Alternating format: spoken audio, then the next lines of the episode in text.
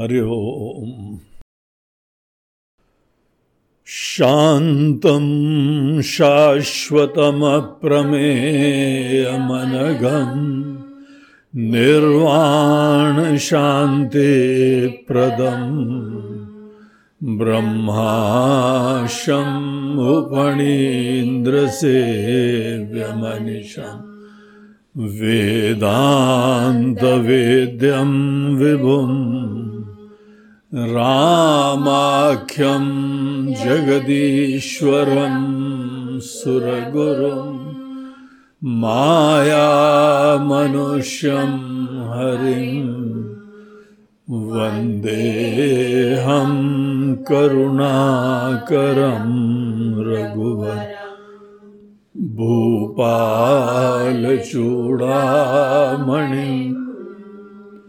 नान्या स्पृहा रघुपते हृदय स्मदीये सत्यं वदामि च भवानखिलान्तरात्मा। भक्तिं प्रयच्छ रघुपुङ्गवनिर्भरां मे कामादिदोषरहितं कुरु मानसं च अतुलितबलधामं हेमशैलाभदेहं दनुजवनकृशानुं ज्ञानिनामग्रगण्यम् सकलगुणनिधानं वानराणामधीशम्। रघुपतिप्रियभक्तं वातजातं नमामि। श्रीराम जय राम जय जय राम। श्रीराम जय राम। श्री राम जय राम जय जय राम श्री राम जय राम श्री राम जय राम जय जय राम श्री राम जय राम श्री राम जय राम जय जय राम श्री राम जय श्री राम जय राम जय जय राम श्री राम जय श्री राम जय राम जय जय राम श्री राम जय राम श्री राम जय राम जय जय राम श्री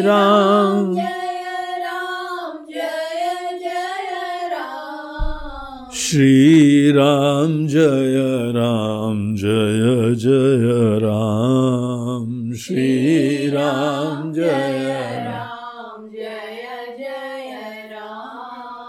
जय जय राम, जय जय बोलो, सियावर रामचंद्र की जय। पवन सुत हनुमान की बोलो भाई, सब संतन की जय।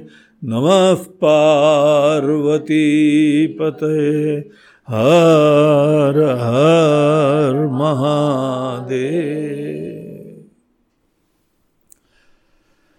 हरिओम पिछली बार हम लोग अपनी सुंदरकांड की इस अद्भुत से कांड और प्रसंग में देख रहे थे कि विभीषण जी फाइनली लंका से चले जाते हैं। विभीषण जी को अपमानित करके, तिरस्कृत करके, प्रताड़ित करके, लात मार के स्पष्ट आज्ञा देते हुए कि तुम जाओ यहाँ से। राजाशाही व्यवस्था में राजा के वचन ही अल्टीमेट कॉन्स्टिट्यूशन होते हैं। कोई लिखा संविधान नहीं है, जो इनके मन में आता है वो ही होता है। ऐसी राजाशाही व्यवस्था में करने को तो कई बार बहुत कल्याण हो जाता है। क्योंकि किसी भी प्रकार का राजा को किसी भी नीति का क्रियान्वयन करने के लिए कोई अंकुश नहीं है कोई ब्रेक्स नहीं है यहाँ पर हम लोग अपने देश में देखते हैं कि एक बिल पास करवाना हो तो ऑपोजिशन का कितने ज़्यादा अड़ंगे आते हैं? सब जानते हैं कि ये जो भी नीति है, ये कल्याणकारी है और मूल रूप से तो बात यह है कि जो भी मेजॉरिटी में होता है, पूरे देश ने उसको ये मैंडेट दिया हुआ है कि आप सरकार चलाइए। और ऐसी जहाँ पे अद्भुत सी मेजॉरिटी किसी को मिल जाए, वहाँ पे तो दिक्कतें होनी नहीं चाहिए। सबको लोगों के मैंडेट का जो है आदर करना चाहिए और उसके उपरांत जो भी चीफ एग्जीक्यूटिव बोलता है और उनका मंत्रिमंडल बोलता है, उनके एक्सपर्ट्स बोलते हैं, सब अनेकों विचार करके बोलते हैं। तो उसके अंदर अड़ंगे अटकाना, ये तो लोकतंत्र का ही मज़ाक हो जाता है। फिर कोई काम ही नहीं हो पाएगा। ये सब प्रॉब्लम राजाशाही व्यवस्था में मोनार्की में ये नहीं होता है। वहाँ पे कोई राजा अगर उसकी नब्ज लोगों के हाथ में है, अगर सभा में अनेक अनेक लोग विद्वान विराजमान हैं, उनके गुरुदेव विराजमान हैं, सब लोगों से मंत्रणा करके, मार्गदर्शन करके जो भी देश के लिए कल्याण की नीति होती है उसके क्रियान्वयन में कोई इशू नहीं आता है। तो ये यहाँ पे मोनार्की राजाशाही व्यवस्था भले अयोध्या में हो या लंका में हो हम्म, दोनों जगह कोई राजा है। तो इस प्रकार की व्यवस्था है। देखो दुनिया भर में अलग अलग प्रकार की ऐसी नीतियाँ चलती हैं। भारत ने लोकतंत्र को अपनाया है। हम्म, यद्यपि गाड़ी बहुत धीमी चलती है बड़ी मुसीबत से चलती है लेकिन अंततः सही दिशा में संभवतः चलती है। संभवतः ये भी कोई गारंटी नहीं है। क्योंकि 60 साल के लोकतंत्र में हम लोगों के देश में 50 साल से ऊपर उल्टे सीधे करप्शन के काम नेपोटिज्म अपने ही भाई भतीजावाद ये सब चीज़ें चलती रहती हैं। एक बार मैंडेट में आ गए तो कुछ भी करते हैं। चीन ने जो है यहाँ पे एक भिन्न व्यवस्था अपनाई। उसने जो है वो अपनी कम्युनिस्ट पार्टी को ही सर्वे सर्वा बना दिया और कोई ऑपोजिशन पार्टी है ही नहीं। तो इस प्रकार से वहाँ पे क्रांतिकारी निर्णय हो जाते हैं। बहुत बड़े बड़े निर्णय हो जाते हैं, कोई वहाँ पे विरोधी नहीं है। यद्यपि वहाँ की व्यवस्था है कि लोगों की संवेदनाओं से, अपेक्षाओं से बहुत दूर, उन्हीं को, उनके विचारों को दमन कर करके फिर जो है अपना लोकतंत्र चलाते हैं, अपना शासन चलाते हैं। तो भिन्न भिन्न प्रकार के देशों में ये ही प्रयोग चलते रहते हैं। कहीं कम्युनिज्म होता है, कहीं अमेरिकन जो डेमोक्रेसी अलग होती है फ्रेंच डेमोक्रेसी अलग होती है।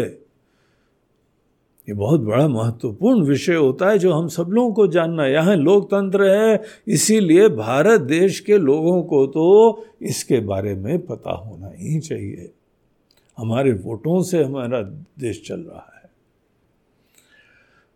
और इसका कई लोग दुरुपयोग करते हैं, कई बार बहुत ही रेयरली सदुपयोग होता रहता है। एनी वे यहाँ पे रावण की लंका में तो राजाशाही व्यवस्था है। भले विभीषण भी हो बोला निकल जाओ, कोई नहीं है मना करने वाला। पत्नी ने भी बोला, कुछ नहीं हुआ। उनके जो है, वो दादाजी ने संदेशा भिजवाया, पुलिस से, ऋषि जी, घर के वरिष्ठ। कुछ नहीं हुआ। उनके नाना जी उनको तो सभा से ही निकाल दिया। दूर हो जाओ हमारी नज़रों से। और छोटा भाई, दुनिया भर का निवेदन करता रहा, प्रमाण देता रहा। नहीं दिमाग में बैठा उसके। निकल जाओ तुम। जाओ, उन्हीं तपस्वियों को जाके अपनी नीति समझाओ। तो ऐसी स्थिति थी लंका के अंदर। लंका में रावण चाहता तो क्या से क्या कर सकता है? लेकिन बस एक ही व्यक्ति के चाहने के ऊपर निर्भर करता है। और उसका दिमाग खराब है। भ्रष्ट हो गया है अपने अभिमान, अपने काम क्रोध के वजह से। काम, क्रोध, लोभ, मोह, ये सब हमारी बुद्धि को भ्रष्ट करते हैं। कामना ऐसा लगता है कि सुख देती है, लेकिन वस्तुतः भ्रष्ट करती है। और सबसे बड़ी कीमत हमको किसी को दिखाना नहीं है। हमारी बुद्धि खराब हो जाती है। हम सोच नहीं सकते हैं विचार नहीं कर सकते हैं ध्यान नहीं कर सकते हैं ज्ञान नहीं प्राप्त होगा। परमानंद स्वरूप परमात्मा यही है और काम वाम के वजह से बुद्धि ऐसी कलुषित हो जाती है, जिसके वजह से परमात्मा यही है। कोई मतलब ही नहीं है यहाँ पे। हमको तो दिखाई नहीं पड़ रहा है। समझ में ही नहीं आ रहा है। हम्म? तो रावण के अंदर ऐसे ही विकार थे, जिसके वजह से उसकी बुद्धि भ्रष्ट हो गई। इसीलिए शास्त्र बार बार हमको बताते हैं कि मन को निर्मल करो, मन मुखुर सुधारी, जीवंत करो, जगाओ। प्रार्थना होनी चाहिए भगवान से, धियो यो न प्रचोदयात। भगवान, हमारी बुद्धि को जीवंत कर दीजिए, जगा दीजिए। आप सामने खड़े हुए हैं तो भी हम देख नहीं पाते।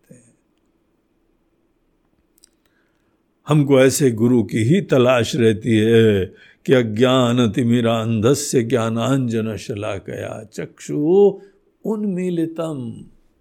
आँखें खोल दें हमारी। हम तड़पते हैं, बेचैन होते हैं कि साक्षात परमानंद स्वरूप परमात्मा राइट हियर एंड नाउ इसी जगह, इसी समय कण कण में विराजमान है। और ये हमारी कीमत है काम क्रोध की। दिखाई नहीं पड़ रहे। परमात्मा नहीं दिखाई पड़ते हैं, यहाँ पे उचित नहीं दिखाई पड़ता है। अपने अभिमान को हमको जो है, अहंकार ईगो उसी की ध्वजा पहराना उसी की व्यवस्था, उसी की संतुष्टि करना बुद्धिमत्ता लगता है। बड़ी खुशी मिल गई और बड़ा तनाव आ गया, बड़ी चिंता हो गई। जरा सीरियस हो, जरा गहराई में जाओ। क्यों तनाव आता है? क्यों ऐसा विक्षेप होता है? अगर हम लाइफ में बहुत सीरियस नहीं होंगे तो ये सब झमेला कभी खत्म नहीं होगा। बालवत ऐसे ही विकारों में प्रवाहित होते हुए हमको लगता है कि हम धर्म ध्वजित्वम कर रहे हैं। हम बहुत ही जो है अपनी शेखी बगार रहे हैं, लेकिन मूर्ख बनते हैं वंचित होते हैं। मनुष्य जीवन कितने जो है पुण्यों के बाद मिलता है। चौरासी लाख योनियों में उससे निकलने के उपरांत एक बार मनुष्य जीवन मिला, और इसमें भी भटक गए, मोहित हो गए। रावण जैसी दुर्दशा होती है। रामायण कथा का प्रयोजन यही दिखाना है कि हमारे पास ऑप्शन होते हैं। राम जी का भजन करना, दिल से भजन करने का भी ऑप्शन होता है। सत्य की शोध का ऑप्शन होता है। शरणागति का ऑप्शन होता है। या हवा में रहने का अभिमानी होने का अनेकों वासनाओं की पूर्ति का, कामना का, क्रोध का। काम क्रोध हमें विवेक से खत्म होते हैं। हमको देखना चाहिए। एक कामना की पूर्ति से क्या लाभ है, क्या हानि है, इसका जरा अच्छी तरीके से अकाउंटिंग अकाउंटिंग करते हो ना अपने धन की भी। क्या लाभ हानि होता है? नुकसान में पड़े हुए हो। विवेक से हमको दोष देखने चाहिए कामना के, अभिमान के। यहाँ पर रावण जैसे पात्र हमारे लिए बहुत सहायक होते हैं कि जिस पथ के ऊपर हम जा रहे हैं, अभिमान, काम, क्रोध आदि के। कहाँ जाते हैं? इसीलिए ये कथा है। अंततः तो हम लोगों को जो है खुद ही ज्ञान प्राप्त करना है। और वो भी वेदांत से ज्ञान प्राप्त होता है। लेकिन ये जो मन की निर्मलता का ये एक चरण होता है, बहुत सूक्ष्म होता है, बड़ा महत्वपूर्ण होता है। उपनिषद हमको बताते हैं, संन्यास योगाद यतय शुद्ध सत्वा शुद्ध सत्वा यही केवल वेदांत विज्ञान सुनिश्चितार्था जिनका मन निर्मल हो गया है वो ही वेदांत के ज्ञान के अर्थ को सुनिश्चित अच्छी तरीके से देख सकते हैं। आप ही वो हैं। राम जी हमारे हृदय में बैठे हुए हैं। लेकिन उससे पहले राम जी के प्रति भरोसा हो, राम जी के गुणों का स्मरण करें, राम जी के प्रति शरणागत हों। ये सभी तो भक्ति के पूरे अनेक अनेक साधनाएँ होती है। रावण उस पद से अलग है और इनका भाई विभीषण उसके मन के अंदर ऐसी भक्ति विराजमान है, विवेक विराजमान विवेक की प्राप्ति भक्ति के वजह से ही होती है। यही ज्ञान भक्ति का समन्वय होता है। कई बार जिज्ञासा होती है, अब जहाँ पे कोई लोग जो हैं, अब जिसने ज्ञान और भक्ति का गहराई में गए नहीं ना, वो एक पक्ष ले लेते हैं। अनेकों कथाकारों को हमने देखा, तुम कहाँ ज्ञान के पथ पे बड़े हुए हो? तुमको तो भक्ति करनी है। और कोई लोग बोले, क्या तुम सदैव भक्ति करते रहते हो? ज्ञान की प्राप्ति करनी चाहिए। अरे भैया, ज्ञान हो या भक्ति हो, या हम लोगों ने थोड़ी कोई डिस्कवर करा है। ये तो शास्त्र बता रहे हैं ना? गीता बता रही है, उपनिषद बता रहे हैं, भागवत बता रही है, रामायण बता रही है। जहाँ पर ऐसे मनीषी लोग हमको ज्ञान और भक्ति के बारे में बताते हैं, वहाँ पे हमारे अंदर स्पष्ट समन्वयात्मक दृष्टि होनी चाहिए। शास्त्रों की बातों को कभी लाइटली नहीं लो। हम इतने ज्ञानी नहीं हैं कि शास्त्रों की बातों पे टीका टिप्पणी भी करें। शास्त्रों की बातों को भगवत वाणी समझते हुए आदर करना चाहिए। शास्त्र से गुरु वाक्य से सत्य बुद्धिया अवधारणा। सत्यता की बुद्धि रखो। हम झूठ हो सकते हैं, शास्त्र नहीं झूठ होते हैं। ऐसी श्रद्धा होनी चाहिए। तो यहाँ पे जो भी भक्ति होती, ईश्वर के प्रति प्रेम होता है, शरणागति होती है, वहाँ काम क्रोध आदि की जड़ खत्म हो जाती काम क्रोध आदि की जड़ हमारा ही तो अभिमान होता है। हम जानते हैं, हम तो यही हैं, हमको पता है। हम भी कोई किसी से कम थोड़ी हैं। हम्म? ये अभिमान, इसकी शरणागति हो, फिर कौन सी कामना आएगी? कौन से क्रोध आएँगे? क्रोध तो होता है कि हमको पता है क्या होना चाहिए और ये हो नहीं रहा है तो आग बबूला हो गए। पता ही नहीं हमको जब। अज्ञान के एहसास के वजह से काम क्रोध कुछ नहीं आएँगे तो ये दो भाई हैं देखो। तीसरे तो विश्राम कर रहे हैं। तीसरे तो सो रहे हैं। छह महीने में उठते हैं, खाने पीने का जुगाड़ होता है और खा पी के आराम से फिर से जो है अब ये छह महीना भी कोई कैलेंडर से मत देखना। इसका मतलब ये होता है कि काफ़ी लंबा विश्राम करता है। जग के भी सो रहा होता है। हम लोग ये थोड़ी समझे कि आदमी की निद्रा में सोता है को नींद नींद ही नहीं आती है। ऐसे लोगों का कौन श्रेणी में गिनोगे? हाँ? करवटे बदलते रहे, रात भर वो सो रहे हैं कि जग रहे हाँ? तो सो के भी नहीं सो पाते हैं और जग के भी नहीं जग पाते हैं। ऐसी स्थिति होती है, वो लोग तो इसी में उलझे रहते हैं। तो तीसरे भ्राता तो जो है, वो विश्राम कर रहे हैं। वो सबसे बड़े भाई है। हाँ? रावण बहुत ही राजसी अभिमानी अहंकारी है।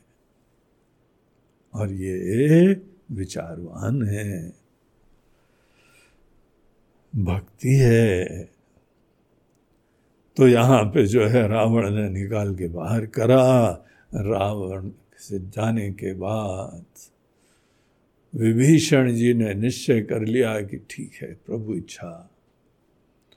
और प्रभु इच्छा सदैव अच्छी होती है। यद्यपि घर से निकाले जा रहे हैं, लेकिन अच्छी होती राम जी को भी कभी एक बार विकल्प ही नहीं मिला। जाना ही था तो प्रभु इच्छा, और प्रभु इच्छा अच्छी थी वो। वनवास में जाने की बात कही, पिताजी बोल रहे हैं, बड़े लोग बोल रहे हैं, सभा के सब मंत्री लोग बोल रहे हैं।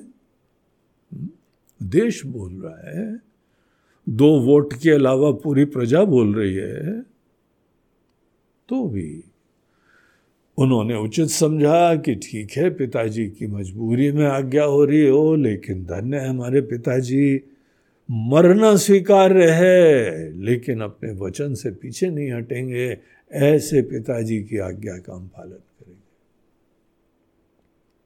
प्रभु इच्छा।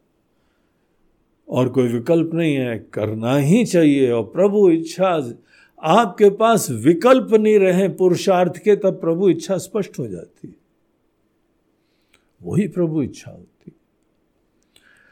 जानकार लोग तो विकल्पों के बावजूद प्रभु इच्छा देख लेते हैं। आपके पास विकल्प ऑप्शंस हैं तो भी आपको पता लग जाता है कि प्रभु इच्छा क्या है।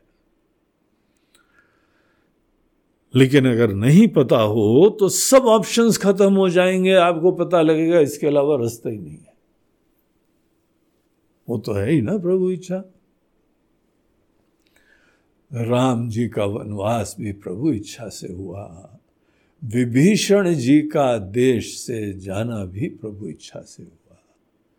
और दोनों इतने कल्याणकारी प्रूव हुए इसीलिए पता लगता है कि जो वो अनसीन हैंड ईश्वर का, हम सबको जीवन की दिशा दिखाता है। बिल्कुल कल्याणकारी होता है। तो विभीषण जी निकल गए, ठीक है, और मन के अंदर एकमात्र विचार। आज तो उन चरणों को देखेंगे। वो मृदुल चरण, अरुण चरण। हाँ? ऐसे चरणों को आज हम जो है अरुण मृदुल सेवक सुखदाता। ऐसे चरणों का आज दर्शन करेंगे। देखिए, हूँ जाई चरण जल जाता। ऐसे राम जी के चरणों का दर्शन करेंगे। उनकी भावना, उनका एक्साइटमेंट उनकी उमंग केवल चरणों के दर्शन के लिए। व्यक्तिगत इनसिक्योरिटीज नहीं है, घर छोड़ने का प्रॉब्लम नहीं है, घर आदमी सदैव बड़ी मुश्किल से बनाता है। हर व्यक्ति का घर उसके लिए बहुत ही स्पेसिफिक आशियाना होता है। हमारे व्यक्तिगत जरूरतों के हिसाब से सब व्यवस्था होती है। इंजीनियर, आर्किटेक्ट बनाते हैं, उनको भी तो आप ही बताते हैं आपकी ज़रूरतों के हिसाब से वो बनाते हैं। इसीलिए घर के अंदर बहुत कंफर्ट होता है, बहुत सिक्योरिटी होती है, बहुत आनंद होता है। दुनिया भर की मनोकामनाओं की पूर्ति के लिए आप वहाँ वर्क करते हैं, चिंतन करते हैं, मेहनत करते हैं, वो प्लेटफॉर्म होता है, वहीं से टेक ऑफ़ करते हैं। हम्म? आपका परिवार, आपके बाल बच्चे उनका जन्म, उनका लालन पोषण, सब चीज़ें घर के अंदर होता है। भोजन पानी की व्यवस्थाएँ सब घर में होता है। घर को छोड़ना इसीलिए बहुत बड़ी बात होती है। विभीषण जी को घर की विचार नहीं आ रहा है। देश का विचार ज़रूर था कि हमारे पूरी प्रजा का कल्याण होगा अगर हम धर्म के पथ पे चलेंगे तो सबका कल्याण होगा। उसमें अपने भरसक प्रयास भी ऐसे हठी राक्षस के वजह से सब निष्फल हो गए थे। तो भगवान की इच्छा समझ के बोलते हैं, ठीक है हम जा रहे हैं। और कितने बढ़िया स्मरण उनके जो है वो चरणों के बारे में क्या क्या विचार आ रहे हैं। इतना सुंदर प्रसंग है। ये सुंदर कांड की सुंदरता के एक और दृष्टांत है। ऐसा मन होता है बार बार इन्हीं चीज़ों को जो है वो रमते रहो पढ़ते रहो।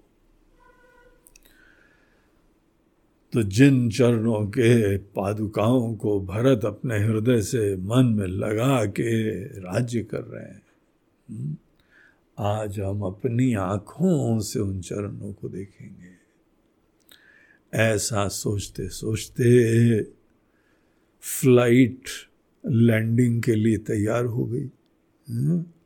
तो फ़्लाइट उस पार पहुँच गई चुटकी में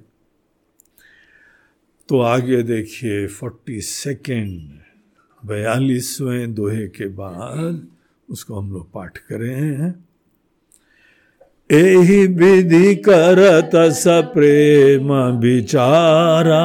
आय सपदि सिंधु एहि पारा, कपिन विभीषणु आवत देखा, जाना को रिपुदूत विशेखा, ताहि राखी कपीस पही आए, समाचार सब ताहि सुनाए। कह सुग्रीव सुनहु रघुराई, आवा मिलन दसानन भाई। कह प्रभु सखा बूझिए का कहिय कपि सुनहु नर ना जान न जाय निशाचर माया काम रूप के ही कारण आय। भेद हमार ले न सठ आवा। राखिय बांधी मोही असभाव सखा नीति तुमनी की विचारी मम पन शरणागत भयहारी सुनि प्रभु बचन हर्षहन माना शरणागत चल भगवान। शरणागत कहूँ जे तजही निज अनहित जनुमानी। ते नर पावर पापमय, तिनहि बिलोकत हानि सियावर। जय पवन सुत हनुमान की जय। बोलो भाई सब संतन की जय। यही विधि करत स प्रेम विचारा। इसी तरीके से सप्रेम विचारा। बहुत ही प्रेम पूर्वक प्रफुल्लता पूर्वक उत्साह पूर्वक हर्ष से युक्त है। बस इसी एक चीज़ के लिए। आज भगवान राम के हम श्री चरणों का दर्शन करेंगे? ये भावना, यही व्यक्ति को भक्त बनाती है। हम लोग मंदिर जाते हैं, भगवान का दर्शन करने, अपने पूजा में बैठते हैं, भगवान की आराधना करने। जब हम भगवान के पूजा करने के लिए बैठे हैं तो आपके मन के अंदर क्या उमंग आती है? क्या अभी हम वो भगवान की आराधना करने जा रहे हैं? जिनके आशीर्वाद से हमको जीवन मिला, हमको ऐसा परिवार मिला, हमको स्वजन मिले, हमको पूरे जो है माता पिता, पति पत्नी, बच्चे, रिश्ते, नाते, मित्र, कार्य का क्षेत्र, वैभव, ऐश्वर्य, धन और दौलत, सब जिनकी कृपा से मिला है। खाली हाथ आए थे यहाँ दुनिया में। और खाली हाथ थोड़े दिन बाद यहाँ से जाने वाले हैं। जिनकी कृपा से ये सब यहाँ पे ऐसा संसार मिला है हमको। जिनके वजह से हम प्रति क्षण जी रहे हैं। अभी हम उनकी आराधना करने जा रहे हैं, उनके प्रति कृतज्ञता की अभिव्यक्ति करने जा रहे हैं। उनकी सेवा का सौभाग्य हमको मिल रहा है पूजा से पहले हमारे मन के अंदर ऐसा जब उत्साह होना तो हमारी पूजा सात्विक हो जाएगी पूजा अगर हमारा रिचुअल बन रहा है, अरे अब ये पूजा कर ली, जल्दी से करके आते हैं अरे आज थोड़ा सा तबीयत खराब है, आज तुम पूजा कर लेना हा? अरे कोई औपचारिकता है क्या? कोई रिचुअल है क्या? पूजा हम करें तो हमारे मन के अंदर ऐसा उत्साह हो, श्रद्धा हो। जिस समय हम भगवान के नाम का जप करने जा रहे हों, जप करने के समय भी हम उनका नाम लेने जा रहे हैं वो करुणा के धाम, सर्वज्ञ, सर्वशक्तिमान, सर्वगुण संपन्न परमात्मा। उनकी तरफ़ हम अपना ध्यान भी मोड़ेंगे, उनको बारंबार नमन करेंगे, उनको बारंबार प्रणाम करेंगे, उनके प्रति अपनी भावना का इजहार करेंगे। ऐसा जब करो, देखो जब में क्या आनंद आएगा। ऐसे जब से हमारा मन निर्मल हो जाएगा, अगर हमारे मन में ऐसी भावना नहीं है, और गुरु जी ने कहा है कि एक माला कर लेना ला भाई ले कहाँ रखी माला हाँ? माला जल्दी से लाए और उसको फट फट फट फट फट और माला बड़ी सुपरफास्ट चलती है हाँ? भोग सुपरफास्ट नहीं चलता है। वासना की पूर्ति सुपरफास्ट नहीं होती है। ये निपटाना पड़ता है। और वो भी इसीलिए क्योंकि साथ साथ जो है ना, वो गुरु लोगों ने, संतों ने बोला है, नहीं करोगे तो पाप पड़ेगा। पाप पाप नहीं पड़ना चाहिए। यार वो कर लेंगे ज़रूर। उसका लाभ नहीं मिलेगा। कोई रिचुअल से औपचारिकता की पूर्ति से हमारे मन में आशीर्वाद नहीं आता है। भाव से होता है, खुशी से होता है, उमंग से होता है। तो भले हम जप करें, भले पूजा करें, भले कहीं तीर्थ स्थान में जाएँ, तीर्थ स्थान में जाना भी अपनी श्रद्धा, भक्ति, उमंग जगाने का बहुत बढ़िया निमित्त होता है। तीर्थ स्थानों में बहुत सारे अनेकों तीर्थ के स्थानों में नहीं, तीर्थ की इस पूरे यात्रा में बहुत पुण्य होता है। एक तो घर से निकलना होता है, घर धीमे धीमे जेल बन जाता है। घर हमारी रक्षा नहीं करता, फिर हम घर की रक्षा के लिए बैठे रहते हैं। चौकीदार बन के घर के बैठे रहते हैं। घर अच्छा हो, बहुत आवश्यक है। आपका सेवा, भजन, पूजा, स्वास्थ्य, विश्राम, स्वस्थता, सब घर से जुड़ा होता है। संस्कार लेकिन घर से निकलना आवश्यक है। ये सुनिश्चित करने के लिए कि घर जो है ना, एक जेल नहीं बन गया है। बंधन में पड़े हुए हैं। हाँ कोरोना काल में घर में बैठे रहो अच्छा है। लेकिन कोरोना का प्रकोप कम हो गया है तो निकलो, तीर्थ करो, प्राकृतिक स्थान जाओ, जहाँ ईश्वर का स्मरण हो, वंदना हो।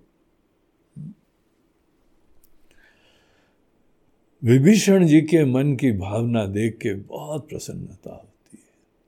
क्या प्रफुल्लता है। आज जो है वो हम उन चरणों का दर्शन करेंगे। प्रेम होना तो पता लगे खुशी।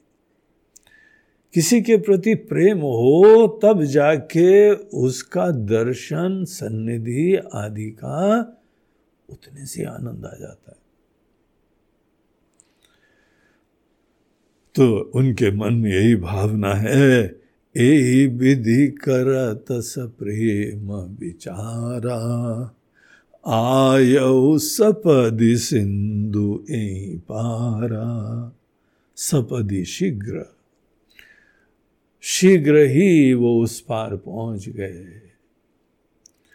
तो उनको तट दिखने लगा, वहाँ पे तट के अंदर अनेकों जो है भीड़ भाड़ वानर, भालू आदि सब दिख रहे थे। टेंट वेंट लगे हुए थे। झंडा फहरा रहा था। कोई इधर जा रहा है, कोई इधर जा रहा है, कोई ऐसी दूर से छोटे छोटे से। खिलौने जैसे लोग दिखाई पड़ते हैं, आ रहे हैं, जा रहे हैं।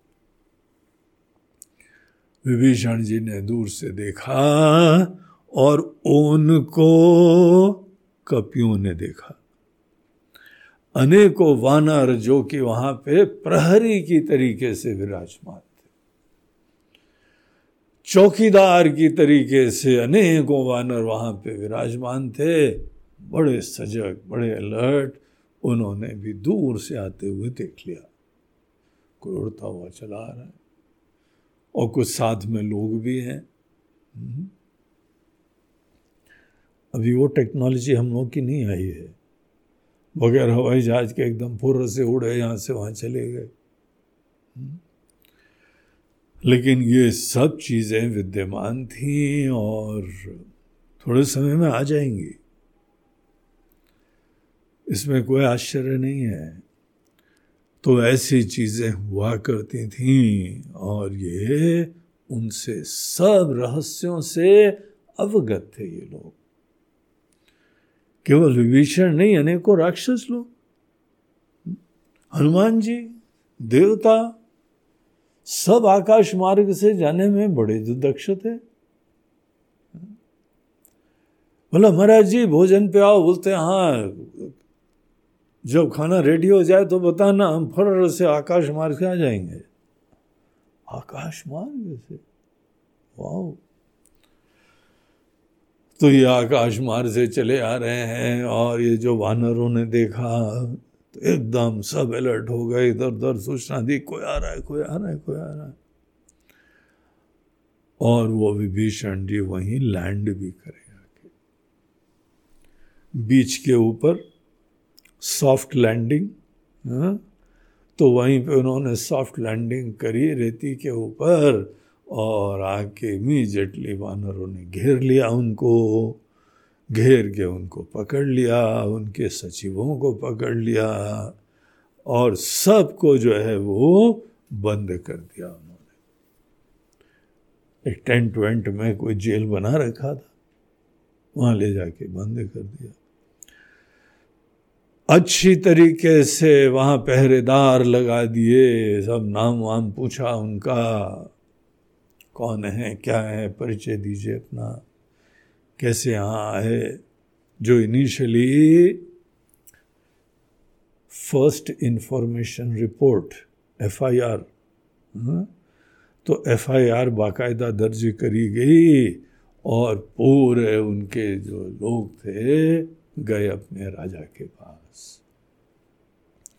सुग्रीव जी के पास जाके सबसे पहले संदेश, पूरा समाचार दिया गया। कपिन विभीषण आवत देखा, जाना को रिपुदूत अभिषेखा तो समझ गए, कोई दूत आ रहा है, कोई विशेष दूत यहाँ पहुँचा है। ताही राखी कपी कपीस आए, समाचार सब ताही सुनाए। तो उनको जो है, ताही राखी, उनको सुरक्षित रख के कपीस कपियों के राजा सुग्रीव के पास गए और समाचार सब ताई सुनाए। सब पूरी बात उनको बता दी। उनकी ड्यूटी बस यही थी कि अच्छी तरह से पकड़ पकड़ा के पूरा रिपोर्ट उनको दी जाए। तो सुग्रीव जो है, उन्होंने सुना, बहुत बड़ी घटना थी। सेना के पहुँचने के बाद सबसे बड़ी घटना इस लड़ाई के दृष्टिकोण से। रावण के भाई का यहाँ पे आ जाना। रावण का छोटा भाई यहाँ आ गया है। दूध की तरह आया है, कैसे आया है, पता नहीं। लेकिन वो आया है तो वो सीधे जो है, बहुत ही इमरजेंसी बहुत ही जो है कॉन्फिडेंशियल इम्पोर्टेंट ये घटना थी। सीधे सुग्रीव जो है राम जी के पास पहुँचे। कह, सुग्रीव, सुनहु रघुराई आवा मिलन दसानन भाई। हे रघुराई, सुनिए, बहुत ही महत्वपूर्ण कोई समाचार है। दशानन का भाई मिलने आया है। महाराज जी, देखिए, क्या चमत्कार की बात हो गई। रावण का छोटा भाई आवा मिलन दसानन भाई। तो जहाँ पे जो है राम जी को ये बात बताई गई, राम जी ने बोला, ठीक है, आप पधारो, बैठिए आप। और सब अपने जो है वरिष्ठ लोगों को वहाँ पे उन्होंने बैठाया।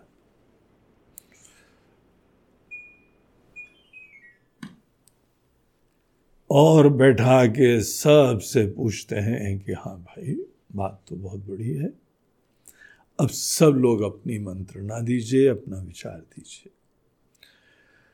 देखिए, राम राज्य में किसी के ऊपर बात थोप ही नहीं जाती है। सबको इज़्ज़त देके सबसे विचार पूछते हैं। और जो उचित होता है, वो निर्धारित कर देते हैं।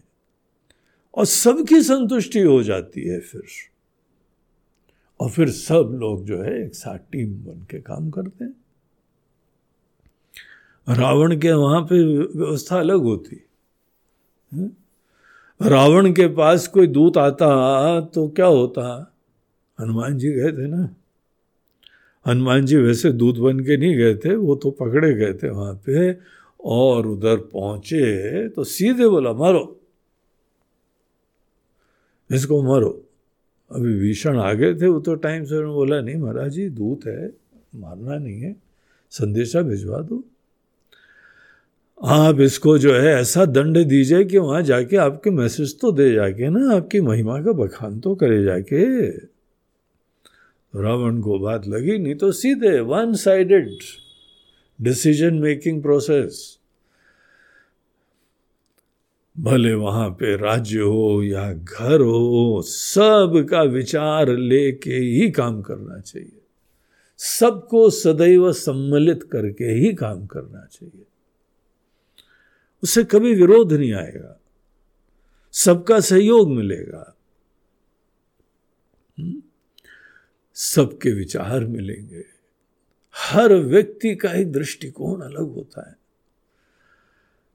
हम सबके विचार लें तो सबके दृष्टिकोण को समझने में, सुनने के लिए हमको सौभाग्य मिलता है, विकल्प मिलते हैं।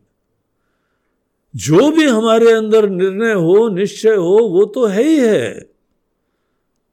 लेकिन अकेले तो कोई काम होता है नहीं सामाजिक इसीलिए सबको इन्वॉल्व करना सदैव परम आवश्यक होता है। नीति होती है। अब हम लोग अपने देश के बारे में भी सुनते हैं कि हाँ भाई, अफ़गानिस्तान में तालिबान ने जो है वो कब्जा कर लिया है और मोदी जी मीटिंग कर रहे हैं। और सब जानते हैं कर, होगा वही जो राम रची राखा नहीं, मोदी रची राखा। होएगा वही घूम फिर के, हा? लेकिन ये देखो, सबको इज़्ज़त देना। कोई अन्य मंत्री गण हैं। इतनी मेहनत करी है उन लोगों ने इस पूरे शासन को बनाने के लिए। अनेकों बहुत सीनियर, बुद्धिमान इंटेलेक्चुअल ऑफिसर्स होते हैं। डिफेंस के एक्सपर्ट हैं, कोई फाइनेंस के एक्सपर्ट हैं, कोई अनेकों प्रकार के एक्सटर्नल अफेयर्स के एक्सपर्ट्स हैं। सबका दृष्टिकोण, सबका विचार तो सब लोगों का विचार लेना, फिर कार्य करना। भगवान राम ऐसी मर्यादाएँ हमको स्थापित करते हैं, जो बहुत ही अच्छी और बुद्धिमत्ता की होती। मन मर्ज़ी से केवल हमको लगता है, और अगर किसी ने विरोध बोल दिया तो हमारी हम पे चोट लग जाती। इसने हमारी बात काटी। अरे कोई काटी वाटी नहीं है। सब अपने मन के विचार निर्भीकता से, स्वतंत्रता से प्रस्तुत करें। ये ज़्यादा कल्याण, शोभा, मंगल की बात होती तो भगवान राम ने सबसे पूछा, कोई घर की नीति होती है तो पति, पत्नी, माता, पिता सबका आशीर्वाद लो, राय लो। सबका मार्गदर्शन लो। ये सब चीज़ें हमको जीवन में रामायण से सीखने की होती तो इस तरीके से भगवान राम ने सब सचिवों को बैठाया और उनसे पूछा, कि आप सब बताइए, कह, प्रभु सखा, बूझिए कहा? तो हे मित्र, आप बताइए, हे सखा। भगवान ने पूछा कि बूझिए कहा।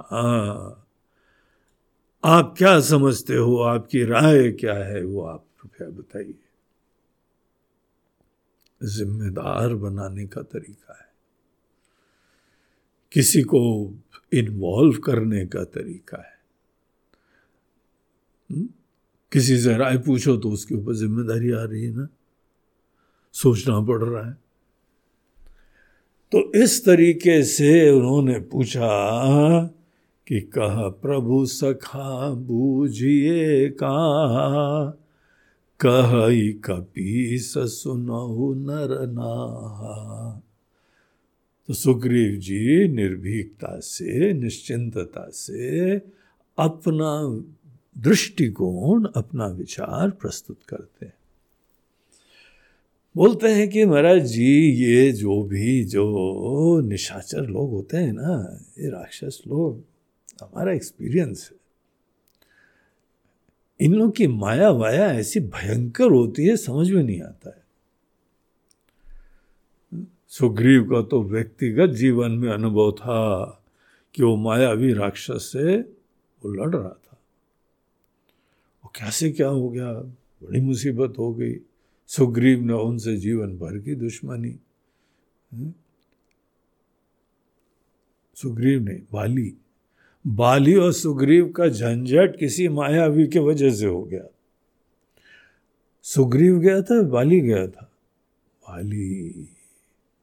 तो बाली जो है, मायावी राक्षस के साथ लड़ने गया था। गुफा के अंदर बंद था। वाली ने बोल रखा था कि महीने भर तक हम अगर नहीं आते हैं तो जाके ये ऐसा ऐसा कर लेना। हम्म? मायावी राक्षस का उसको बहुत अच्छा अनुभव था। तो महाराज जी, ये राक्षसों की, निशाचरों की माया बड़ी समझ में नहीं आती, बड़ी गड़बड़ होती है। बहुत धोखा दे देते हैं। तिगड़म हो जाता है। हम्म? काम रूप के ही कारण आया। ये यहाँ पे तो आया तो है, लेकिन ये जो रूप भी दिख रहा है ना, हमको तो अब किसी पे भरोसा नहीं होता महाराज जी। दूध का जला अब छाछ भी फूक फूक के पीता है। ऐसी स्थिति है। तो महाराज जी, हमारा तो अनुभव यही है कि ये इन लोगों के ऊपर कोई भरोसा नहीं है। इसीलिए इन लोगों की माया वाया समझ में आती नहीं है। हम तो शंका ही करते हैं इनके ऊपर। निशाचर हैं तो शंका का विषय हो गया हमारे लिए। श्रद्धा नहीं बैठती है। श्रद्धा तो उसको बोलते हैं कि जो करेगा अच्छा ही करेगा। इसकी भावना अच्छी, इसके विचार अच्छे, इसके इंटेंशंस अच्छे। हाँ ठीक है, कई बार विचार नहीं अच्छे होंगे, कोई बात नहीं, लेकिन इंटेंशन विदाउट एनी डाउट बहुत अच्छे हैं। शरणागति हुई है। इसीलिए कोई मन में शंका नहीं आती। महाराज जी इनके बारे में हमको नहीं आती। राक्षसों के बारे में तो हमारे मन के अंदर सदैव शंका रहती है। काम रूप के ही कारण आया। हमारे विचार में तो प्रभु भेद हमारा ले न सठ आया। ये सठ दुष्ट बेचारे विभीषण जी के ऊपर लाठी डंडा लेके चढ़ गए। विभीषण, क्या है? ये सब लोग नहीं जानते हैं। देखिए, कोई भी अच्छा इंसान हो, आपको लगता है कि किसी अच्छे इंसान को सब लोग समझते हैं? नहीं होता है ना? इसीलिए अगर आप भी अच्छे हैं तो उम्मीद मत करो कि सब आपको समझते हैं। और दुनिया में कितने अच्छे अच्छे लोग हैं, क्या सब लोग उनको समझते हैं? अच्छाई दिल में होती है। और दिल में भी जो अच्छाई होती है, वो परिस्थिति के समय पता चलती है।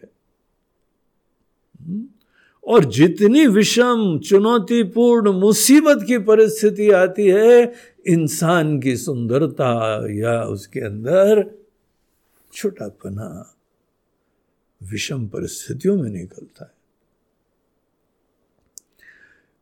ऐसे कौन पता लग सकता है? किसी के मन के अंदर सुमति, कुमति दोनों जगह चीज़ें होती हैं। किसी के अंदर सुमति प्रधान है, किसी में कुमति प्रधान है। तुम्हारे पास क्या, है? मति मीटर है क्या? जरा इधर आओ, मती मीटर के सामने पता लगे कितना भी जो है रेड वाला है, कितना ब्लू वाला है। ऐसा तो कुछ होता नहीं है। कोई और और निकल रहा हो किसी के अंदर, ये रंग का और निकल रहा है तो ये सुमति वाला आया है, ये आ रहा है तो धूमृत्यु आया है। ऐसा भी कुछ नहीं होता है। हर व्यक्ति के अंदर सुमति कुमति दोनों होती हैं। और वो ही लोग देखते हैं जैसा उनकी बुद्धि होती है। अच्छाई देखने वाले कम है क्योंकि अच्छाई लोगों के दिमाग में ही नहीं है। उदारता, सेवा, निस्वार्थता, ये चीज़ें आपके अंदर हो तो कितने लोग समझ पाएँगे? दूसरों के अंदर हो आप कितना समझ पाओगे? क्योंकि हम वही देख पाते हैं जैसी हमारी दृष्टि होती है। सुग्रीव का अपना पास्ट है, सुग्रीव का अपना जीवन है, सुग्रीव का अपना अनुभव रहा है। बड़े उतार चढ़ाव से गुजरा। है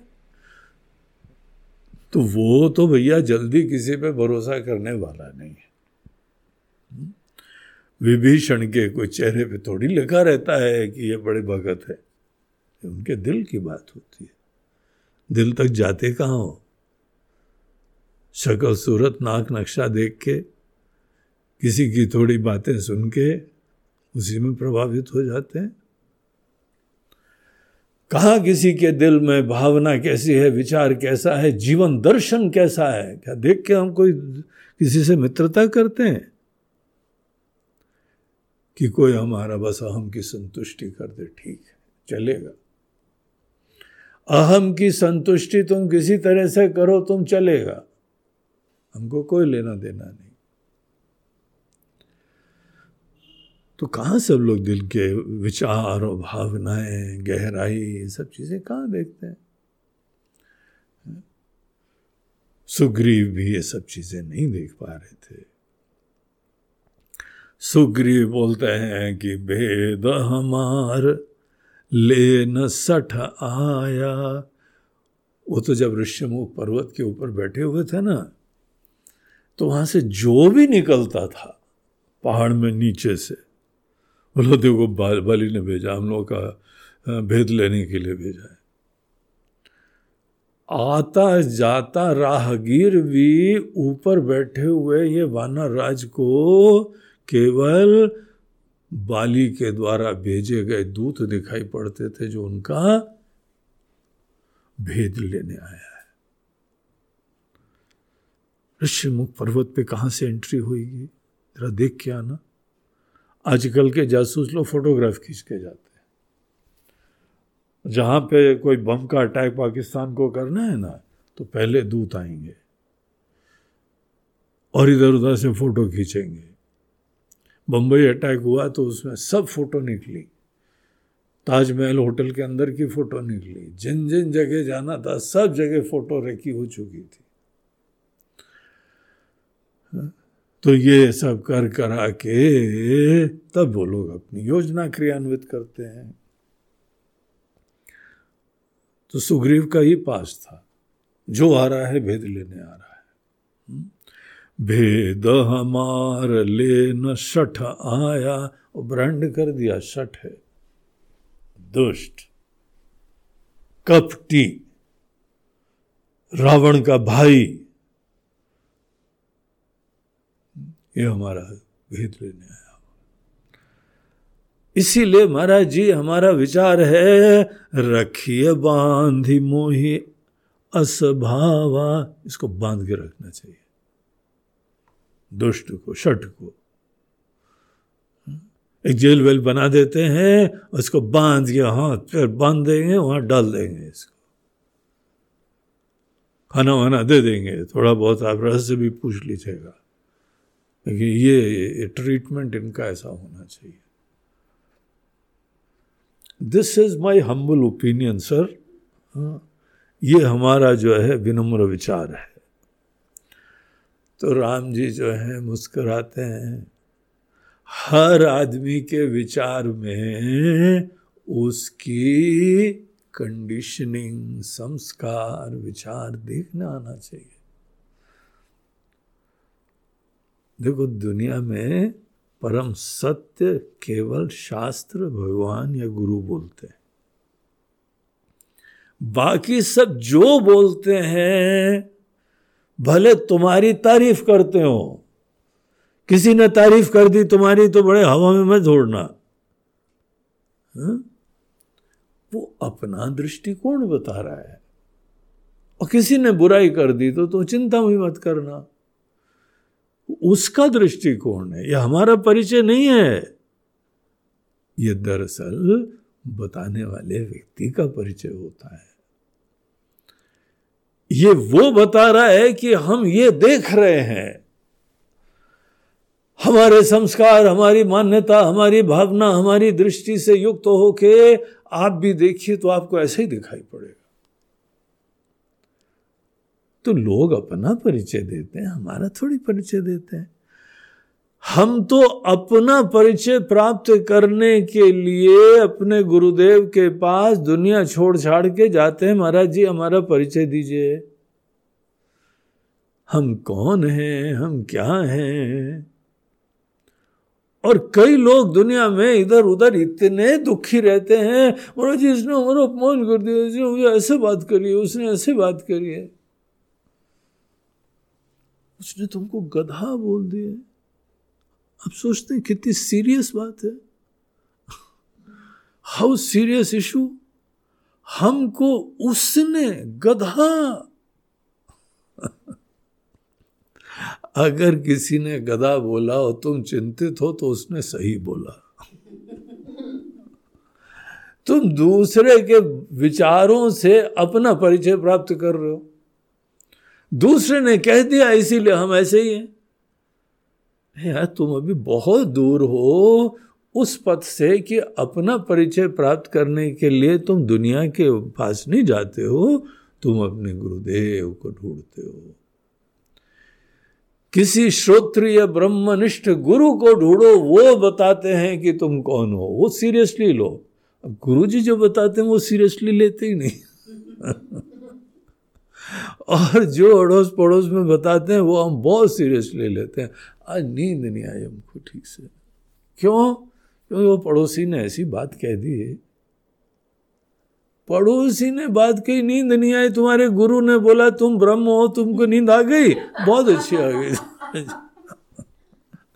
हम तो सो गए, बिल्कुल गुरु जी की बात सुनते ही रहते हैं हम तो। असंगता हमको तो गुरु जी के वचनों पे, प्रवचन पे है दुनिया से नहीं असंगत है। तो आदमी वो ही बोलता है ना, जैसा उसका विचार होता है। सुग्रीव ने जो बोला, उसका पास्ट उसमें देख पा रहे नहीं देख पा रहे यही अप्लाई करो सबके लिए। दुनिया में कोई भी कुछ बोले, असंग रहो। तुम्हारा परिचय दिया। और बाद में बोला thank you for your biodata बोला, हमारा बायोडाटा कहाँ दिया? बोला, तुमने दे दिया, तुमको पता नहीं है। तुम्हारी दृष्टि, तुम्हारी भावना, तुम्हारा पास, तुम्हारी कंडीशनिंग तुम्हारी वाणी हाँ? सब चीज़ें तुमने हमको बताई हैं। हमने कहा बताई? इस तरीके से बुद्धिमान लोग किसी की भी बातें सुन के क्यों समत्व में रहते हैं? विचारो तो। बाहर तुमको मान अपमान मिल रहा है और तुम समत्व में। बैलेंस, समतानंद, ऐसे आनंद में है जो बैलेंस का हो। कैसे हो सकता है? बोलते केवल एक ही चीज़ है। कि जो भी कोई बात कहता है, उसकी बुद्धि से जो दिखाई पड़ रहा है, वही कहता है। हमने तो भाई सुग्रीव से ये बात सीख के हम तो बड़ी मुक्ति को प्राप्त कर गए मुक्त हो गए दुनिया के अनेकों विचारों से। बहुत सारे लोग मिलते हैं, बड़ी खुशियाँ भी व्यक्त करते हैं और कोई मिलते हैं, बोलते कहा यार तुम लोग सन्यासी हो गए छोड़ छाड़ के भाग गए। रण छोड़ हो, रण छोड़। जीवन के संघर्षों से तुमने जो है पलायन कर लिया है। और सब मिलते हैं। अच्छे भी मिलते हैं, जो बड़ी स्तुति, वंदना, साक्षात ब्रह्म स्वरूप हैं और ऐसे हैं, वो भी मिलते हैं। जिसकी जैसी भावना होती है, जैसी दृष्टि होती है, जैसी श्रद्धा होती है, व्यक्ति के वचन सदैव वैसे होते हैं। तो इस तरीके से सुग्रीव ने अपने विचार रखे। जब सुग्रीव ने ये विचार रखे तो राम जी क्या बोलते हैं? सखा नीति तुमनी की विचारी। हे मित्र, हे सखा देखो, एक बार मित्रता करो ना तो मित्रता में निभाना चाहिए, इज़्ज़त बनाए रखो उसकी। अपना विचार दे रहा है, उपेक्षा नहीं करो, परिचय प्राप्त कर लो, लेकिन अनादर नहीं करना चाहिए। सखा नीति तुमनी की बिचारी। और व्यवहारिक दृष्टिकोण से ऐसी सोच रखनी चाहिए। अब पाकिस्तान से, चीन से और तालिबान से कोई यहाँ पे आ गया एकदम तो हमको सब विचार करना, सुग्रीव पॉइंट ऑफ़ व्यू भी विचार करना चाहिए। ओपन माइंड से विचार करो। राम जी बोलते हैं कि, हे मित्र, तुमने नीति जो है वह, नीति के दृष्टिकोण से उचित बात कही है। तुम नीति नी की विचारी नी की मतलब उचित, अच्छी, ये बहुत नीकी है। ये दाल कैसी बनी है? अरे, बहुत नीकी बनाई है आज तो दाल तुमने। नीकी शब्द तो हम लोग दैनंदिन व्यवहार में यूज़ करते हैं, बहुत अच्छा। बहुत नीकी। लेकिन एक प्रॉब्लम है, माय डियर फ्रेंड, तुमने विचार तो अच्छा कहा है, लेकिन एक एक हमने प्रण ले लिया है। क्या प्रण ले लिया आपने? मम पन सरना गत भयहारी। हमने एक प्रण ले रखा है कि कोई भी हमारे पास आएगा। तो हम इस दृष्टि से देखते हैं कि उसको कोई चिंता है, डर है, प्रॉब्लम है। और उसने हमारा आश्रय लिया है, हमारे पास आया है वो। हमारा प्रण है कि उसकी चिंता, उसका भय हम पहले दूर करें। वो क्या क्या कर सकता है, ये ठीक है, हम उसके सब चिंताएँ और भय हम दूर करेंगे। ये हमने प्रण ले रखा है। हे मित्र my dear friend my dear Sugriva, हे मेरे सखा हाँ? वैसे बात तुमने सही कही है, हम उसका ध्यान रखेंगे, लेकिन ये हमारी एक नीति है, प्रण है हमारा ये पूरा संवाद चल रहा था तो हनुमान जी पीछे खड़े हुए थे हनुमान जी ने जब सुना विभीषण जी से तो व्यक्तिगत मिल के आ रहे हैं। सुग्रीव के मन के अंदर शंकाएँ हो, वो संकल्प विकल्प करें, अनेकों पक्ष का विचार करें, ये सुग्रीव के दृष्टिकोण से तो सही है। लेकिन हनुमान जी का तो पर्सनल मिलना इंटरैक्शन संवाद, चर्चा, सब चीज़ें हुई हैं। उनकी भगवान के प्रति भक्ति सवेरे उठ के पहला नाम राम जी का ले रहे हैं। क्या वैल्यू क्या महत्व, क्या प्रेम उनके प्रति है? तो वो उनका फिर चर्चा हुई, फिर बातें हुई। हनुमान जी तो बहुत अच्छी तरह जानते हैं वो कौन है। और वो जब यहाँ आए थे, इतने देर तक हनुमान जी कुछ नहीं बोले। ऐसा नहीं है कि वो अच्छा विभीषण है, हम जाके मिलके आते हैं। हम उनको जो है, वह नमस्कार कर लेते हैं। पधारो हमारे देश। आइए आइए आइए। कुछ नहीं, हनुमान जी चुपचाप पीछे है। देखो, मर्यादा उनकी है, यहाँ राजा लोग हैं, यहाँ भगवान है। हमको ज़्यादा उछलना नहीं चाहिए। तो बहुत ही मर्यादा में रहते हुए ये चर्चाएँ भी चल रही हैं। राम जी ने सबका विचार भी पूछा तो भी हनुमान जी बिल्कुल शांत खड़े हुए। लेकिन जब राम जी ने बोला कि हमारा तो कोई भी हमारे शरण में आता है, मम पन शरणागत भयहारी हम उसका भय दूर कर देते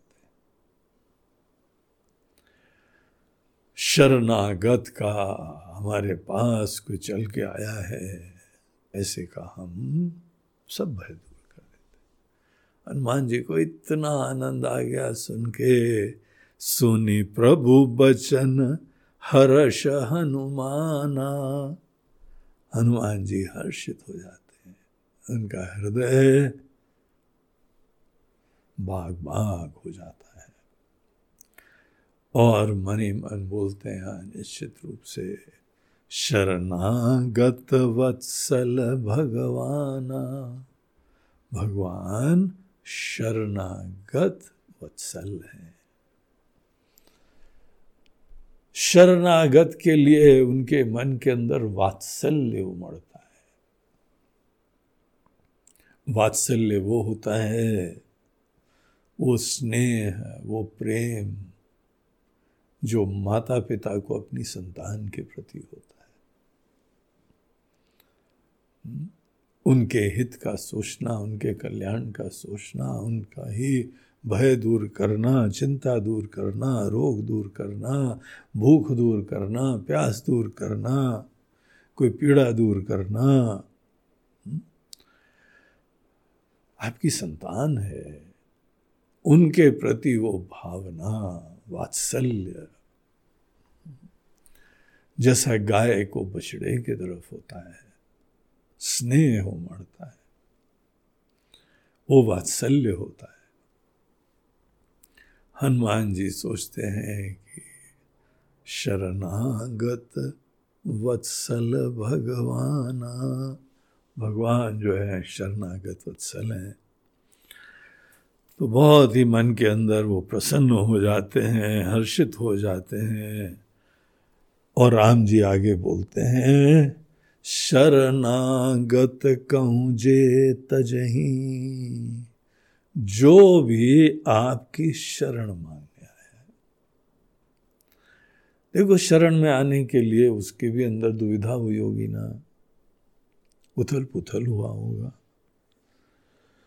हम जाएँगे, नहीं जाएँ, क्या होगा, क्या नहीं होगा, और ऐसा होगा, वैसा होगा। तो भी आपकी उसको ज़रूरत लगी, आपका महत्व लगा, तभी आपके पास आएगा। बड़ी उथल पुथल के बाद ही कोई ऐसा विचार करता है। जो भी आपसे मदद मांगने आता है, देख लो सच्चाई में। सुग्रीव का भी विचार उचित है कि शरणागत पता नहीं ना हो भेद लेने आया हो। हम्म, ये भी संभावना है। लेकिन आप भी सुनिश्चित कर लो आपकी सही में कोई मदद लेने आया है।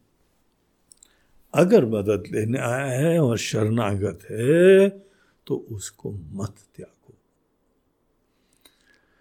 जो शरणागत को त्याग देता है उपेक्षा कर देता है अपना लाभ हानि सोच के निज अनहित अनुमानी हमारा अपना अनहित का हाँ, हित नहीं होगा नुकसान हो जाएगा अनहित हो जाएगा। निज अनहित अनुमानी, उसका अनुमान करता है, विचार करता है। यार मदद करने के चक्कर में ज़बरदस्ती लफड़े में पड़ेंगे हम। कहाँ फंस जाएँगे उसके बाद? ऐसे जो लोग होते हैं, ते नर पामर पापमया। वो पामर व्यक्ति है, नीच व्यक्ति छोटी बुद्धि के लोग हैं। पापी हैं, पापमय हैं वो लोग। कोई मदद मांगने आया है तो तुमको अपनी इनसिक्योरिटी लगी हुई है, अपनी चिंता लगी हुई है? धिक्कार है, शर्म की बात है। ऐसे लोग ना पुण्य जानते हैं, क्या होता है, ना पाप जानते हैं, क्या होता है। स्वार्थ की चिंता उनको सत्कार्य करने के लिए सदैव बाधित करती रहती तो ऐसे लोग जो हैं, ते नर पावर पापमया। राम जी आगे क्या बोलते हैं? तेना ही बिलोक तहानी। ऐसे लोगों की शक्ल भी देखोगे ना तो भी तुम्हारा नुकसान होगा। ऐसे नीच लोग हैं ये। अपने अनहित का विचार करने के उपरांत सत्कार्य करने में असमर्थ है। इनकी शक्ल को भी देखोगे तो तुमको भी पाप मिल जाएगा। ऐसे भयंकर पापी लोग हैं। इतनी स्ट्रांग बात कहते हैं कि कोई तुम्हारे पास मदद मांगने आए तो वहाँ पे अपनी चिंता नहीं करो। लेकिन ऐसा भी नहीं है कि कोई मदद मांगने आए तो सही में समझ लो कि उसको जनरली मदद चाहिए तुम अपना विचार कर लो। निश्चय कर लो। कोई दान लेने भी आए तो ऐसा नहीं समझ लेना कि सही में जो है ये बड़ा महान कार्य करना चाहता है, इसीलिए दान ले रहा है। अनेकों लोग भिकारी पने को प्रोफेशन बनाए हुए हैं। आते हैं, बड़ी दीनता से आके मांगते हैं। एक हम लोग जा रहे थे तो एक महाराज जी हमारे साथ बैठे थे। वहाँ किसी भिकारी ने मांगा, पैसे महाराज जी, कुछ खाना है, चाय पीनी है, कुछ दे दो। तो बड़े दयालु किस्म के थे, वो देने लगे। हमने बोला, रुको महाराज, इसको जो है, आप एक बार मत दो, इसकी परमानेंट व्यवस्था चलो कर देते हैं। इसको सतत भोजन मिले, इसको सतत चाय मिले, इसको एक घर भी मिल जाए, इससे ये पूछ लो कि हम तुमको आश्रम में कमरा देते वहाँ पे दो समय तुमको भोजन मिलेगा, दो समय चाय मिलेगी, वहाँ पे व्यवस्था विश्राम की होगी, बेड मिलेगा, रजाई मिलेगी, कम्बल मिलेगा, पानी मिलेगा, सब मिलेगा। केवल तुमको जो है आधा घंटा सवेरे, आधा घंटा शाम को वहाँ पे अखंड संकीर्तन चलता है, तुमको जो है संकीर्तन में आधे घंटे राम नाम लेना है। तो महाराज जी बोलते अच्छा सब बहुत अच्छी बात है, चलो उसको बता देते हैं। बोला, भैया, सुनो, तुमको जो है ना, हम कमरा दिलवा दें, दो समय खाना और परमानेंट तुमको नित्य चाय वाय वहाँ मिलेगी, सब मिलेगा बस थोड़ी देर राम नाम जप लेना। आदमी बोलता है, महाराज जी, धंधे का समय है, पैसा देना है, दो उपदेश क्या दे रहे हो? Time don't waste my time उसको वेस्ट ऑफ़ टाइम लग रहा है। तो दुरुपयोग करता है। लोगों की भावनाओं का कोई दुरुपयोग करता है। कई बार तो देखा किसी को दो, सीधे जाके कोई दारू पियेंगे, नशा लेंगे। तुम छोटा सा कोई काम क्यों नहीं कर लेते हो? स्वावलंबी हो जाओगे, पैरों पे खड़े हो गए सतत तुमको बगैर दीनता के इज़्ज़त से पैसे मिलते जाएँगे। ऐसे लोग शरणागत नहीं है, वो आपकी भावनाओं से खेलते हैं। आपको वो सब समझना चाहिए। तो कोई सही में आपसे मदद मांगने आया है, उसका कोई अन्य जो है रास्ता नहीं है, विकल्प नहीं है, और वो जीवन में आगे बढ़ना चाहता है, वो अपने अवरोध दूर करना चाहता है, तब जाके शरणागत होगा ना? हनुमान जी बोलते हैं, शरणागत वत्सल भगवाना। अब शरणागत है कि नहीं, उतना तुमको सुनिश्चित करना चाहिए। नहीं तो दूसरे के अंदर तमो गुण और अनेकों नशा पानी, दुनिया भर के आलस, प्रमाद, इस चीज़ की वृद्धि के लिए हम निमित्त बनेंगे। वो शरणागत नहीं है। शरणागत की श्रेणी में नहीं है। शरणागत तो आप जो बोलो मानेगा ना। वो भिकारी सीधे बोलता है कि महाराज जी, हमको पैसा देना, दो है सब उपदेश मत दो। सब स्वामी जी लोगों से मांगना ही बड़ी मुसीबत है। उपदेश चालू हो जाता है उनका। राम कथा चालू हो जाती है। हम्म? तो वो लोग शरणागत नहीं है। शरणागत जेन्युन आपसे मदद मांगने वाले। आपकी शरण में आए। आप ही एकमात्र वहाँ पे उनका उद्धार, मदद करने वाले हैं। कोई जो है, कोई चोर किसी को दौड़ा रहा है और वो आपके पास आ गया। जी, हमको मार रहे हैं कोई लोग। अवश्य रक्षा करो।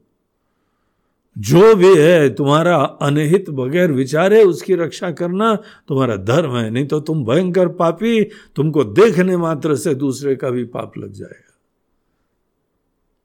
उसको शरणागत बोलते हैं। शरणागत जो भी होता है, उसकी मदद अपना नुकसान प्राप्त करके भी करना चाहिए। ये हमारे धर्म शास्त्र हमको बताते हैं। इस तरीके से राम जी ने अपना विचार बताया और भी आगे थोड़ा स्पष्ट करते हैं, जो कि फिर हम लोग ये प्रसंग कल चालू रखते हैं श्री राम जय राम जय जय राम। श्री राम जय राम। श्री राम जय राम जय जय राम। श्री राम श्री राम जय राम जय जय राम श्री राम जय राम श्री राम जय राम जय जय राम श्री राम जय राम श्री राम जय राम, जय जय राम। श्री राम जय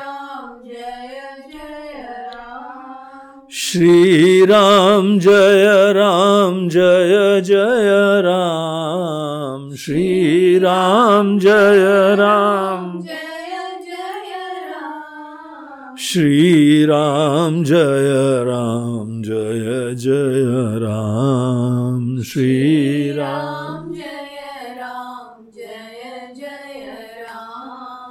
जय जय राम जय जय बोलो सियावर रामचंद्र की जय पवन सुत हनुमान की। बोलो भाई, सब संतन की जय। नमः पार्वती पते। हर हर महादेव। नर्मदे हर। बोलो गंगा मैया की जय। आज का हम लोगों का ये प्रवचन दो लोगों के द्वारा प्रायोजित हो रहा है। एक हमारे अहमदाबाद के बड़े प्रिय भक्त कैलेश भाई ओझा। उनकी पत्नी तरुणा ओझा का आज जन्मदिन है। तो कैलेश भाई ने अपनी पत्नी के ही स्वास्थ्य, मंगल आदि आदि सब की प्रार्थना करते हुए ये ज्ञान यज्ञ में आहुति दी है, ये सेवा दी है। तरुणा बहन भी बहुत ही धर्मनिष्ठ, बड़ी भक्त, बड़ी श्रद्धालु और कैलेश भाई भी, उनके अंदर भी श्रद्धा भक्ति बहुत ही सुंदर है। वर्षों से हम लोगों से वो जुड़े हुए हैं और जब भी मौका पड़ता है तो आश्रम भी आते हैं और अहमदाबाद में जाते हैं तो इधर उधर सेवा में भी सदैव रत रहते पूरा परिवार। तो यहाँ पर उन्होंने यह आहुति दी है तरुणा बहन के जन्मदिन के उपलक्ष्य में। तो तरुणा बहन को भी बहुत बहुत शुभकामनाएँ, बहुत आशीर्वाद। आपके भी हम स्वास्थ्य की कामना करते हैं। ईश्वर आप पे कृपा बनाए रखें, ज्ञान भक्ति का आशीर्वाद दें और सदैव सबके कल्याण के लिए आप अपना जीवन जीती रहें इसी तरीके से। दूसरा आज ये जो है, ज्ञान यज्ञ में आहुति, हमारे बम्बई के एक अच्छे भक्त धर्मनिष्ठ सज्जन चंद्रशेखर अग्रवाल जी। चंद्रशेखर अग्रवाल जी बम्बई निवासी हैं और बड़े सत्संगी हैं। उन्होंने तो खुद एक सत्संग के लिए संस्थातक बना रखी। और अनेकों महात्माओं को बुला के सत्संग वहाँ बम्बई में भी कराते रहते हैं। अन्य सेवा कार्य, दान दक्षिणा आदि सब ये सब कार्य उसके लिए एक इनिशिएटिव लेते रहते हैं। अनेकों जो है सामाजिक कार्य जहाँ पे बच्चियों की शादी वादी कराना, समाज में वर वधु को मिलाना, ये सब भी सेवा करते रहते हैं। तो सबका जीवन मंगलमय हो, कल्याणमय हो, यही उनकी मन की प्रेरणा और भावना रहती तो चंद्रशेखर अग्रवाल जी ने विशेष रूप से आज जो है, जो सेवा भेजी है, जो दी है या आहुति दे रहे हैं, वो उनकी स्वर्गीय धर्म पत्नी उनकी पुण्यतिथि है आज। उनकी पत्नी कृष्णा अग्रवाल। कृष्णा जी जो है, वो भी आश्रम में बहुत बार आई। हम उनके घर में भी होके आए वहाँ बहुत प्यार से भोजन वोजन उन्होंने कराया था। भोजन खिलाने में कृष्णा जी बहुत ही उत्साही रहती थी। मुंबई से आती थी तो यहाँ पे साथ में आश्रम में सबके लिए कुछ ना कुछ स्नैक्स वैक्स और अनेकों व्यवस्थाएँ करके आती थी और यहाँ अपने हाथ से सबको खिलाती थी। तो बहुत ही उत्साही सेवा भावी और कविताएँ लिखा करती थी। तो उनकी पुण्यतिथि है उनका समय आ गया था उनको यहाँ से जाना पड़ा। लेकिन परिवार के सब लोग उनकी याद करते हैं चंद्रशेखर जी भी उनके ही आज स्मरण में। हम्म, ये सेवा दे रहे हैं आपको भी आपके परिवार को आज हमारी हार्दिक संवेदनाएँ। और दिवंगत आत्मा को भी हमारी शुभकामनाएँ, आशीर्वाद। हम लोग के वहाँ कोई मरता नहीं है, केवल भिन्न जगह जाता है। ये शरीर छोड़ के अभी उनका अस्तित्व है। इसीलिए निश्चित रूप से शुभकामनाएँ, आशीर्वाद सबको प्राप्त होता है। वो जहाँ पर भी हैं, जैसी भी हैं, ये यहाँ व्यासपीठ से निकलती हुई हमारी ये वाणी उनको भी मंगल प्रदान करे, उनको ईश्वर के चरण अनुरागी बनाए और उनके आगे की यात्रा धन्य हो। यही आज के दिन हम उनके लिए प्रार्थना करते हैं। हरिओम तत्सव